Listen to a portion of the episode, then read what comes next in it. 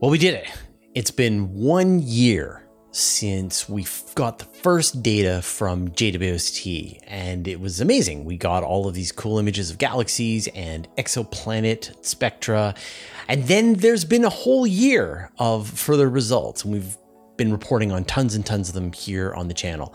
So to celebrate one year of JWST data, I thought I would organize a roundtable conversation with a couple of my astro friends. We've got Dr. Maggie Lieu, who is a research fellow of machine learning and cosmology at the University of Nottingham, and she is here to talk about the big picture stuff, the cosmology, the galaxies seen at the beginning of the universe. And also we've got Dr. Jessie Christiansen, who is a project scientist at the NASA Exoplanet Archive archive.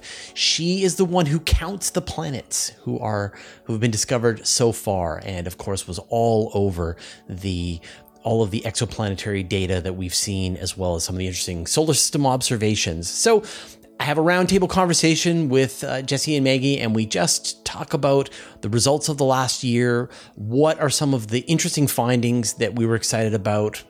What we see going into the future. So I hope you enjoy the conversation with Dr. Maggie Lieu and Dr. Jessie Christiansen. Enjoy. So we're recording this a year after the first science data from JWST went live and was available to the general public. Uh, Jessie, what's it been like, like living and working with JWST results over the course of this year? Well, it's really interesting from the exoplanet point of view because a lot of the early exoplanet science was the the low hanging fruit. The like, let's look at the planets we know will have a great big booming signal and just like see how beautiful they are. And and that's what happened a year ago. They released these beautiful spectra of, for instance, WASP thirty nine, and and it's just gorgeous. Um, so this reality coming true. Everybody's been expecting these beautiful spectra for decades now, and now getting to see them, it's like, oh, yes, amazing. um, so the last year has been really fabulous in terms of sort of confirming things we already had a pretty good idea about. Uh, but I'm excited about what's going to come next, which is when we move to the stuff where we don't know the answer and we want to know the answer. JWST is the only thing that will tell us the answer.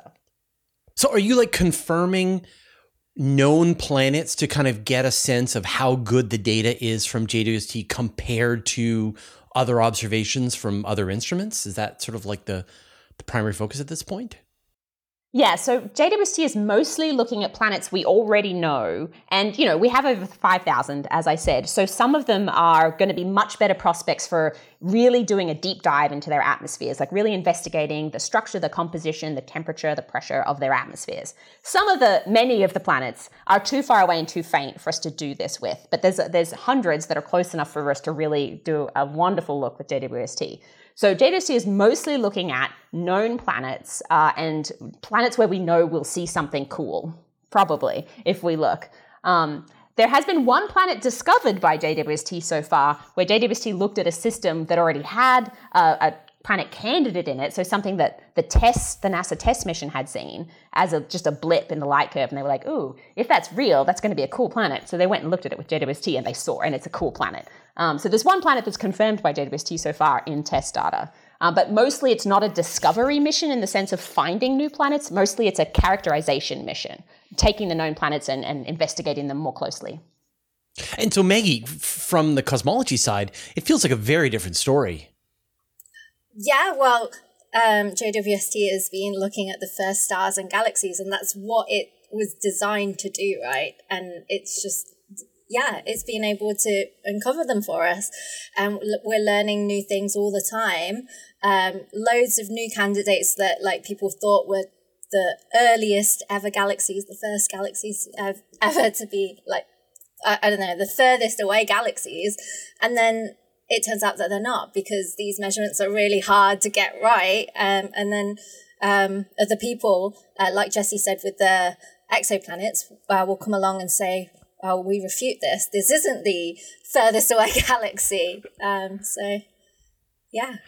And and there's been, I mean, there have been a lot of things that JWST theoretically could get, like perhaps like really faint evidence of population three stars, and this was like the kind of thing that you might see a decade into observations after all of the low hanging fruit. But but I'm seeing multiple papers every week now about people seeing hints and glimpses of some of the stuff that was way down the to-do list for this telescope. I mean, do you know what I'm talking about? The thing is, everyone wants to be the first, don't they? They all want to be like, we want to have this first observation. So even if they're not like quite 100%, like, let, let's just go for it. So, um, it, it is exciting and and there will be like loads of follow-up and stuff to f- really figure this out um, but it's hard to stay it's still early days yeah i mean i think whenever you push the boundaries of what we can do uh, and you end up at a new signal to noise level, right? Like now, the things that were hard with Hubble, you see so clearly, and now there's smudges in the background of those, and you're like, oh, but what are those? So we're always we're always at the bubble, right? Like scientists always want to just push past do where that. we can. Yes, what we can do. It's like, oh, if only we could have done this. Yeah, yeah, um, and I think with the like with with both situations, you've got you know entirely new capability that's that's coming online but it's fairly directed. And so you're not getting these sort of large surveys where lots and lots of things are turning up. So as you said you're you're turning your telescope on known objects tr- increasing the fidelity and seeing what pops out of the out of the image. For the for the exoplanetary stuff i mean the presentations are all l- charts they're not, you know, beautiful images of, of exoplanets because it's a pixel, right? It's still a pixel. It was a pixel before. It's still a pixel. Every conceivable telescope we can ever make will give us a pixel. I, I'm amazed how excited people have gotten when they're being presented by what is statistical data and they're grokking. Yeah, yeah, yeah. So, I mean, part of that is so I know you said like what were some of your favorite pictures, and I'm like, well, we have Spectra. Um, they're not pretty, um, but um, they are pretty. I Very beautiful graphs. the the real uh, work and value and practice of these early JWST images has been capturing why this spectra is exciting, right? Like we're not just showing you a spectra, we're highlighting this big bump and being like, this is the first time we've seen carbon dioxide for sure in another planet. That's what happens here. We breathe out carbon dioxide. We know what carbon dioxide is. Like relating it to us and being like, this is this is water. We know what water is. Look, we see it on other planets. So really capturing why those spectra are important. And I actually think that people want to see the data, and I might be biased because I'm a scientist, but you know, every article about exoplanets comes out with this like beautiful artist conception of this, you know, imaginary world orbiting an imaginary star with features that may or may not be real. And every single time I'm like, yeah, but what did the spectra look like? like how, how good is it? Like what are we basing this on? Yeah. so i'm all for the the you know the press team being like here's the spectra. Like let's respect the audience. Let's teach them this is the spectra. This is what it shows us. That's why it's so cool uh, so yes i don't have a lot of pretty pictures but i have pretty spectra But th- and th- whoever is designing those spectra is doing an amazing job because they do look beautiful. they are I was very going to say they're not as interesting as just saying like what chemicals are actually there because everyone gets excited about oh potential life similar to RF blah blah blah and yeah like what you said they're re- really relatable. Yeah, and I think that I think that the public has had a diet of fake planets, right? A diet of imaginary planets with clouds. And and then whenever you poke at it, it's like, do we know there's clouds? Well, no. We know that under these under this amount of water, under this temperature and pressure, there might be clouds. So that's why the artist put clouds. But I think actually, you know, what I see in like social media when we're talking about these planet discoveries is people don't want us to overinterpret and present something that's not real. They want us to show you what we know. So I, I think JWST is actually going to do a great service of just being like, these spectra are so cool, they stand on their own. Look at it. And and how's that been for communicating this science for you, Maggie? I mean, they're pictures for sure. You could definitely see galaxies, but it, th- again, they're at the very limit. So they're just little teeny red blobs with meaning. Well, some of them are, but others are like stunning, beautiful imagery. And and actually, you should, um, I guess, you should think about astronomers as well. We generally don't look at any of this imagery data. We look at like black and white, very boring um, images. Someone will measure, I don't know, the shapes of galaxies for me, and I just get a number through. I work with catalog data as well, just like Jessie. It's just a table of right. numbers, um, not pretty images themselves. Um, all these beautiful images that we're getting through with all the colors and, and vibrancy and all these like in the star um, refraction patterns. Um, that that's all just for the general public. We don't see that they're not even real colors, right? Because they're just different filters. Yeah, I mean, there's some amazing image work work that's being done. People like Judy Schmidt and people from the NASA Visualization Studio who are mm-hmm. taking this raw data and and just I think it's so good out, that NASA. Yeah, yeah, I think NASA like making it open open for anyone like to take to make these beautiful images because we're scientists right we we don't do this we're not playing around with like Photoshop or whatever they use. It's great that the general public can actually get involved to make these beautiful images. So, if you had to choose, uh, Jessie, what would be like the most significant story that you think has come out this year from JWST? Ooh, okay. Um, I'm going to ask you your favorite picture, but as you said, story, right? Yes, but I have a most significant story and a favorite story. Um, the most significant story is probably that we looked at the first two planets in the TRAPPIST 1 system. So, so TRAPPIST 1 is this very, very cool red star. It's, it's almost too cool to be a star. It's about as cool as you can be and still be a star.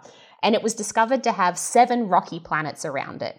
Uh, and three ish of them, depending on how generous you are, are in the habitable zone of that star. So they're the right distance that if that planet had an atmosphere like Earth, water could be liquid on the surface. Um, so there's seven planets, and we've been really excited about these planets for a long time because we realized some time ago that these small cool stars make lots of rocky planets. But these small, cool stars might not actually be good places for life. Um, they're very active, they put out a lot of high energy radiation, uh, and these planets might just not be able to retain atmospheres. It'd be like holding a hair dryer up to an ice cube, right? Like, can, can it actually stay, or is it just going to get blasted by this star? Um, so, for a long time, we've been really excited to look at these planets finally with JWST, which is the first time we've had the signals noise to do it, and ask the question do they have atmospheres? So we looked at the first two of the seven planets. So these are the three that are in the habitable zone. We looked at the first two. Now, they are so close to their star, we didn't really think they'd have atmospheres. I think we kind of hoped, but we weren't sure. And it turns out they don't. So the results from JWST are the first two planets in this seven planet system don't have atmospheres. So it's not not super surprising, a little bit disappointing. But honestly, it's the next three that we really want to know, right? If you're in the habitable zone of an M dwarf like TRAPPIST 1, can you keep an atmosphere? Because we kind of think that's important for life. Uh, an atmosphere is needed to keep water liquid on the surface. If you don't have an atmosphere, water just evaporates into space because there's nothing holding it down. Um, so, and we think water is necessary for life. Uh, so, first two planets, no atmospheres. The next three are where I'm really excited. So that's probably the most significant story, but it's not my favorite because it would be better if they had atmospheres. Well, those data were taken a year ago. So, mm-hmm. in theory, all of that is now getting dumped out onto the internet for any exoplanetary researchers to start digging through it and not wait for the scientists. Yes, absolutely. To- um, and some of these were Actually, I don't know if the TRAPPIST ones were early release science, which were specifically released immediately for people to look at. But now that the data are published, they're available in the in the MAST yeah. archive, the Mikulski Archive for Space Telescopes, MAST. That's where you go find them. All the data's there. Yeah. So now the race is on, right? It's one year. We're 365 days tomorrow. Yep. Yeah. So the race is on. I'm excited. Yeah. So what was the other one? Sorry, I, I interrupted you. What was the one no, that was fine. your favorite? So my favorite um, and it's also a good image, um, is Fomalhaut. So JWST yes. went and looked at Fomalhaut. So, and it's my favorite because Fomalhaut has this really storied history in exoplanets. So it's it's one of the few planets, or what we thought were planets, um, that we have a direct image of, where we were able to block out the light from the star that it's orbiting and see a planet around it. And there was this real race for a long time to see who could do this first. So we had seen in the infrared like warm fuzzy blobs near stars that were mostly interpreted as brown dwarfs or substellar objects of some kind. But the race was on to actually find, like with optical imaging, just like visible light, planets near stars. Uh, and in November 2008, in a single issue of Science, two different planetary systems were published. So one is HR 8799, which has four planets going around it, and one was Fomalhaut. Now, people were excited about Fomalhaut because we already knew it has this huge debris ring. So, kind of like, you know, how we have our asteroid belt in our solar system. So, Fomalhaut has this huge debris ring. And the thought was there must be planets sculpting that ring. So, they were like, let's go find the planets. And so, they published this paper. They found a blob. It's in the optical. It's a planet. Everyone's real excited. And then they keep observing it for a few years, and they have an idea of what orbit this planet should be on if it is actually sculpting this disk that we see, this, this debris disk. And for a little while, it almost looks like it's maybe on that orbit, but not quite. Um, but then the blob kept kind of getting bigger and fainter and bigger and fainter, which is not what planets do. so after a little while, they were like, wait, the new interpretation is that it's not a planet it's some dust cloud that formed from the collision of two planetesimals. So two things crashed into each other, glowed for a while, uh, and now that dust cloud is kind of expanding and cooling. And so what we're seeing is just like expanding, getting faint blob. Um, so we already kind of had that thought before we saw JWST's data. So JWST went and looked at Fomalhaut, and we see this glorious ring. It's very um, Eye of Sauron, if you've ever seen the image. It's very imposing, um, and there's nothing there we would see a planet if it was where it's supposed to be, and we see nothing. So this gas cloud over the last 15 years has just dissipated. dissipated. Um, what was cool was there was a different fuzzy blob, and for like a hot second, everyone was like, "Ooh, what's that fuzzy blob?" And then immediately the internet sleuths were like, "Oh, it's a background galaxy because Fomalhaut, the star in our galaxy, has moved over the last 15 years in front of a background galaxy, which now JWST, as we're talking about with Maggie, can see these faint smudges in the background now. So this faint smudge, we were like, Ooh, no, it's a galaxy." So right now, Fomalhaut has no planets. Doesn't mean there aren't any, but we haven't seen any. But we still have the, the ring, you know, lidless, wreathed in flame, all seeing, uh, very Eye of Sauron yeah, I, I saw that. I was I was talking about how time is allocated on JWST in one of my shows, and so I went, well, let's just go look at cycle one and just look what's coming up this week. And I squeed mm-hmm. Like there's Fomalhaut. Oh, you know this is this is it. I want to see this. And then yeah, and that's uh, the cool thing about later, the first year of JWST. We really looked at all of the like big classic planets that we've been loving for decades, and we got to finally look at them in this detail. So Fomalhaut was one of them, and there's no planet. Maggie, your turn. I am really surprised that Jessie didn't say about um, the detection of water on that exoplanet. That, that discovery. Ah, uh, yeah. I mean, and I thought you were going to talk about that one. we've detected water on exoplanets so many times now. Like I'm, that's that's old news and less water vapor. This, we found carbon dioxide for the first time. It was cool. Yes. but JWST doing it, it's super exciting, I think. And it's always mm-hmm. exciting when you say, oh, there's water yes. planet. Yes, um, that's something that speaks to people that there's water. I wish there was something more kind of that that um, was like my area of science that I found super exciting, but there wasn't. Like all of them were like exoplanety stuff. I really like the solar planet, uh, solar systemy stuff, like um, Uranus having like the clouds that they spotted. Yeah, the, the rings were beautiful, but there was like clouds on there, and and um, also the clouds on Titan. And I was just like, oh, they're all so cool, but nothing like, uh, we've detected the furthest galaxy. I'm like, eh. this week. Have you? right. Right. Yeah. I mean, I think as as you said earlier on that it was this race and so for the first couple of weeks it was just paper after paper saying we found the farthest galaxy yeah it was just a we found the farthest frenzy. galaxy yeah, it really was. Day, and so many papers. And then you got the second round, which was no, you didn't, no, you didn't. Yeah. And then finally there like was a, a, full measured week later, everyone was like, yeah. Mm, no. Yeah, and then and then after that was we can probably agree that this is the farthest one, and it's far, but it's not as far as we'd hoped. Right. Yeah. So so even though you know main most I, of the sure science is will. coming out, it I think J, JWST might find even further galaxies than we've found so far, but mm-hmm. to yeah, have that straight days. away, mm-hmm. like it's just unlikely, right? So so there wasn't like a result that came out from a cosmology perspective that resonated with you in a way that that made you feel like we're making some real progress here? Because, I mean, there are just these big, big questions about how the building blocks of the universe came together. What were the first structures? What came first, the supermassive black hole or the galaxy that it's within?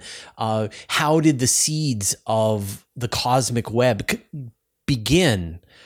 Um, you know, like I think for me, it was that it was that those results of the early cosmic web, seeing this one galaxy as an anchor with like 10 other smaller galaxies on their way into this linear structure that we see now everywhere across the universe you're seeing just these first steps of of what the universe would become. But nothing really just sort of I, well jwst is amazing for looking at the evolution of galaxies right? Seeing the first objects and how they're different from things in our local universe. But it's a really small field of view. It's much bigger than Hubble, sure, um, but it's smaller than things that we're typically looking at when we're looking at the huge, large scale structure of the cosmic web and how the universe evolves, like as a whole, like that, right? So, um, so like when sense, when the Vera Rubin, Nancy Grace Roman, and Euclid all are working together yes, dumping out absolutely. exabytes of data, that's when your eyes are really going to perk up. Absolutely. Yeah. JWST is perfect for studying individual objects up close, super high resolution, all the amazing spectra. But we need a huge sample of them all to figure out what's going on in the entire universe as a whole. Do you have like a pet object you're hoping JWST will look at? Like a favorite galaxy? a favorite galaxy? Um, no, I don't think I do. They're all good galaxies. They're all good galaxies. so I guess I mean, I know you've talked about this quite a bit, but I but I want to sort of press this this idea of like these impossible galaxies, this idea that the universe was more fully formed, more mature at earlier points than anyone had expected. Do you think that's true, or do you think that that that is a bad job on science communicators' part, like me, uh, in in representing what's what's really going on? Well, we've learned a lot from JWST. We know that like the stars and galaxies, those first ones, they're a lot fainter than what we expected them to be. They have different elements and stuff, and that just does change like the models that we use to predict like what's going on. We don't know what happened at the start of the universe. Like everyone says, talks about the Big Bang, but did the Big Bang actually happen? There are theorists that are working on different models that are not the Big Bang, right? That's just a projection back. And so learning about these first stars and galaxies, seeing through that opaque early universe, we are learning huge amounts of information. Um, and, and that will steer what our models tell us. Well, steer us what model's correct, right? Um, but everything's still sort of, I guess, everything is is fitting within some of the models. Like they didn't break er, physics yet. They didn't break. Yeah, no. physics are not broken. Well, they thought they did, right? At first, there was one galaxy that was older than the age of the universe. Yes. I remember. Oh wait, no, that was wrong. Yes. Usually, that's your first sign that you did something wrong. Yeah, yeah. A star older than the universe. Maybe the stellar physics you're using is is incorrect. So, uh, I'd like to talk about like what it's been like being scientists seeing the data and and sort of its impact on the scientific community because you know we're dealing with this situation where the data some of the data is just being released immediately while other of this data is being held for a year. This is this is done you know nasa doesn't tend to do this but european missions will do this like with rosetta and stuff. Uh, jessie what do you think it's what is the sort of feeling from the exoplanet uh, yeah, so scientists a, about this. Yeah. There's been a big sea change, I would say, in the last even 10 years about data access. Um, so most uh, most NASA flight missions do have what we call a, is like a GO period, a guest observer period. So if you put in a proposal to Hubble, uh, they'll hold the data for you for 12 months. And, and, you can ask for less or try to justify more, but there's like a standard 12 month period. Um, and the same was true with Spitzer, NASA's Spitzer mission that turned off a few years ago. So NASA's flight missions, if you propose for data through some kind of guest observer call, typically they will keep the data private for you for a while, right? To give you time to have your students work on it and get publications out.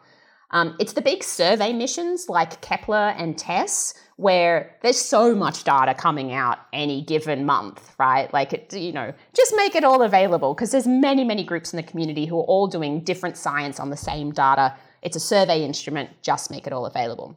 So you can see, hopefully, there's like slightly different models there. Now, there has been this question in the last few years, especially now that JWST has launched and is working, of how how the community should approach those periods. Like, you know, there's a sense that some groups as soon as the proprietary period is up, they they're they're in. They grab it. They're like sitting there waiting for their Hubble data for like 12 months because it's you know they're interested in that science as well, and they're like waiting for the other team to do it. Doesn't come out as soon as the 12 months is up. They grab it and they publish it. And so some people have feelings about that, right? Because you know you're trying to protect your students. You're trying to create an inclusive community where no one feels like they're being excluded. You know what's the best way to do that? Um, and there's a few different questions to ask there, like how do you get the best science? Well, that's probably with careful work that's not rushed, but it's also with multiple groups looking at the data, right? Like, so you really want both of those things. So, how does a proprietary period help or hurt that? Then there's also like building community. You know, how do you build community? How do you make resources available for teams that are typically excluded, right? Like if you're not at an R1 research institution where your advisor is getting every proposal that they put in, if you're, you know, in a flyover state somewhere at a small university, how do you get access to data? You can only get access to publicly available data. So the argument there that NASA would make is that all data should be publicly available so that everyone has equal access. So there's there's multiple facets to this problem. I'm probably going longer than you want me to, but there's multiple facets to this problem and there's multiple ends that are served by different decisions. So NASA's in the process right now of evaluating this for missions like Hubble and JWST. Should there be proprietary period on these like guest observer targets? So it's still an open issue. I think having proposals is good as well because the students get a lot out of proposal writing, you get to kind of reinforce yourself like why is this science important? Right. And and then like the people designing these missions kind of kind of learn from it as well. Yes, this is great for this. Mm-hmm. Our next like spacecraft or telescopes should be designed to go into more detail for this because we can't do it at the moment. Um, mm-hmm. Yeah. Yeah. Whenever whenever I bring yeah, this so up with people and I hear their perspective, I'm able to devil's advocate the other position and they'll be like, yeah, no, that's a really good point. Like it's clearly complicated and there's a lot of moving parts. And I don't think it's we're going to, yeah, and I don't think we're going to find a really right. simple solution that works for everybody. I, I, mean, I think the answer is, well, is I survey think the data. solution at the moment is quite good, like having some sort of proprietary period and then after that period is over, making it public, which is what a lot of telescopes have these days. Or it pushes more and more to survey data. So you've got the the mm-hmm. Vera Rubins, which are just pumping out exabytes For of data instance, that'll be all real time. publicly available very quickly. Yeah, yeah. I'm planning to do a live stream of just watching the results pop out, and then having a couple of scientists will just talk about what that could mean right? Oh, found a supernova. Right. Oh, let's the find out where that is. will be of their servers crashing as yeah, every astronomer. Yeah, exactly. Like when Gaia first released their data and everyone tried to download it at the same time and they were like, oh, nope, wait. well, because they're, they're actually going to run filtering locally on the data so that you will at least be able to, it's going to go here, you know, it's not, it's going to try and find the highlights here's the supernova, here's the right. asteroid, here's the, and it's going to, as it finds them, it's just going to. Here's the thing that changed. Gonna, yeah, here's the thing that changed. And then the underlying data, if you're going to look for stuff that maybe the computer hadn't thought of, it's all there. And that's mm-hmm. going to be right. Many people's whole careers will be found from that. But we're not talking about Vera Rubin. That that that is not this conversation. Um, so, so, you know, but we're every, moving everyone into. would be going for the low hanging fruit, right? Even with like JWST, if it was all like open, everyone would be going for those. nice planets yeah. that Jessie already mentioned. Right.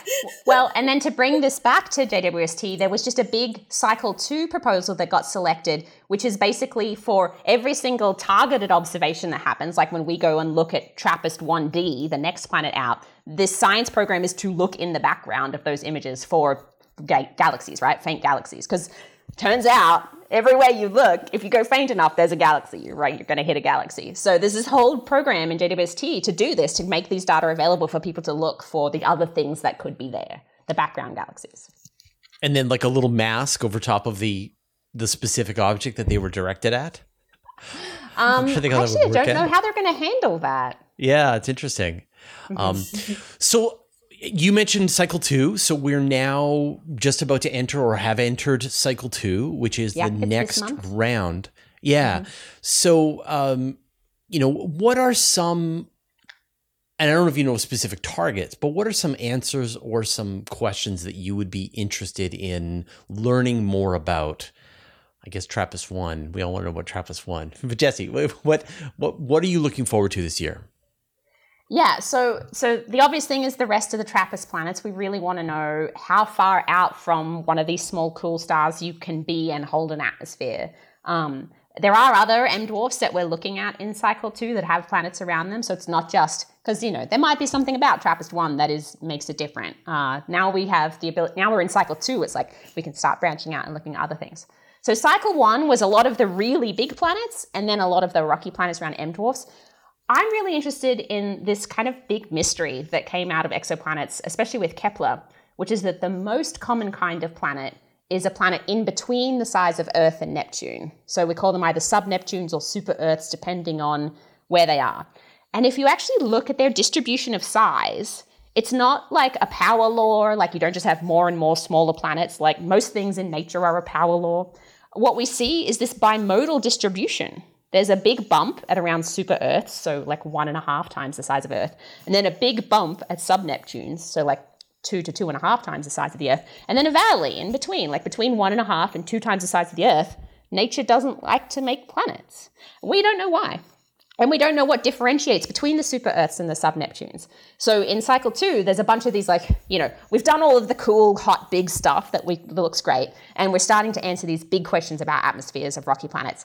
But there's this other thing, which is like, why, why do small planets look like this? Why do we have this bimodal distribution? So I'm excited to see the compositional differences between those two groups to start to see if we can say, ah, this is when nature makes this size planet, and this is when nature makes this size planet, and this is why there's nothing in between.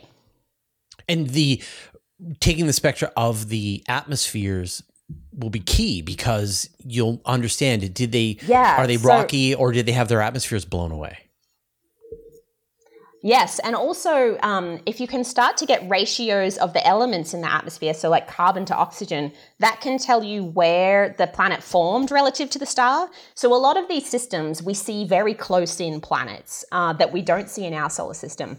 And we usually think they've migrated in, right? They formed further out and then migrated in over some period of time through some mechanism. And the different mechanisms actually predict different timescales and different C to O ratios.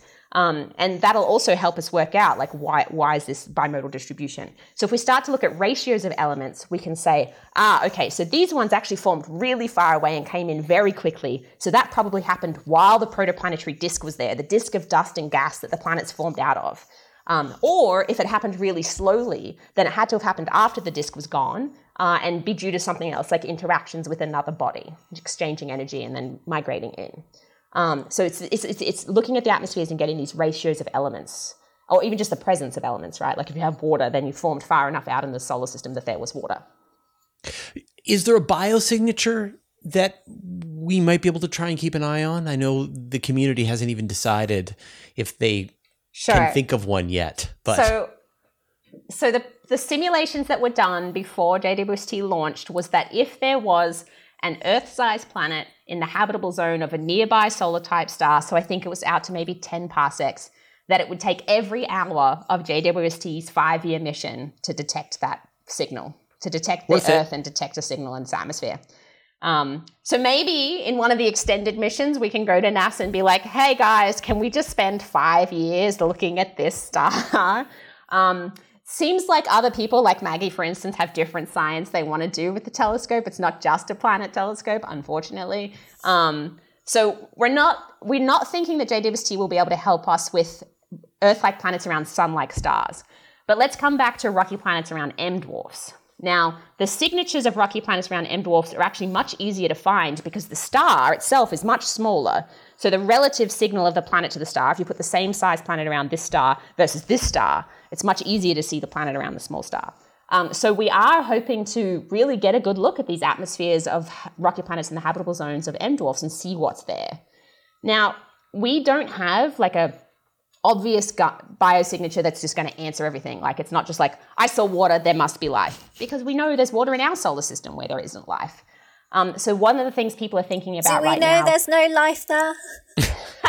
um, that's a good point. We should go uh, There could be yes, we should go to Enceladus, for instance, and check to make sure there's no life.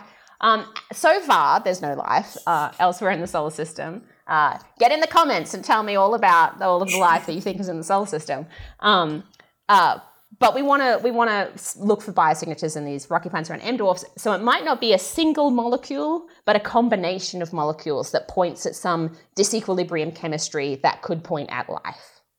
So that's kind of where the work is right now. What's the combination of atoms and molecules at what temperature that can't be created by geology or volcanology or physics? You know, what what has to be biology? What has to be life? We don't know yet, but we're thinking yeah. about it.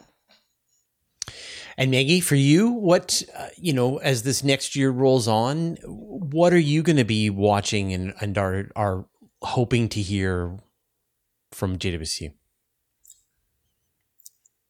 I think everyone in my field is excited about the galaxy evolution side. I'm excited about the lensing side because the high resolution of JWST is like incomparable. And we we've already imaged like the fur like not JWST but with Hubble we've imaged the furthest star ever seen through gravitational lensing. And it's no doubt that JWST will be able to see many more of these systems especially like even with the first um, galaxy cluster that JWST imaged um, SMACS 0723 that was beautiful. And the mega galaxy cluster um, Pandora's cluster uh, beautiful lensing effects. So, seeing more of these objects, being able to use these objects as giant magnifying glasses to see even further into our universe is going to be super cool. So, the most powerful space telescope ever built is not enough. You want the additional lens on top of it that gives you another 10,000 times magnification. Yeah, absolutely. I'm telling you, scientists are never happy. Like as no, soon as you show us the next horizon, we're like, but what's past that? What's past that? Yeah. So, I mean, what are some of the kinds of things that could turn up in these gravitational lenses? Do you think? Well, um, well, seeing stars outside of our galaxy, being able to image these, that's already one thing, right? But even potentially um, from planets, like we get micro lensing measurements, right? So you can see exoplanets in that. Um, so having gravitational lensing effects is just like we can see anything. We can see like the third. I, I bet if we see the furthest galaxies, it will be from uh, one of these massive, massive galaxy clusters. Right, right. And I mean, there are some pretty amazing things done with uh, measuring the expansion rate of the universe. Uh, there's the potential for seeing even gravitational waves through gravitational lenses. I mean, I 100% agree with you uh, that these these gravitational lenses are are just so useful and so powerful. Seeing supernova go off four different times in some distant galaxy because of the gravitational lens and using that to measure, you know, the mass of the lens, the speed of light. The now I'm just like totally lost universe. in the math of how you use gravitational lensing to detect gravitational waves. Yeah, so you would detect the same the, gravitational do the, do wave the waves multiple also times. get lensed?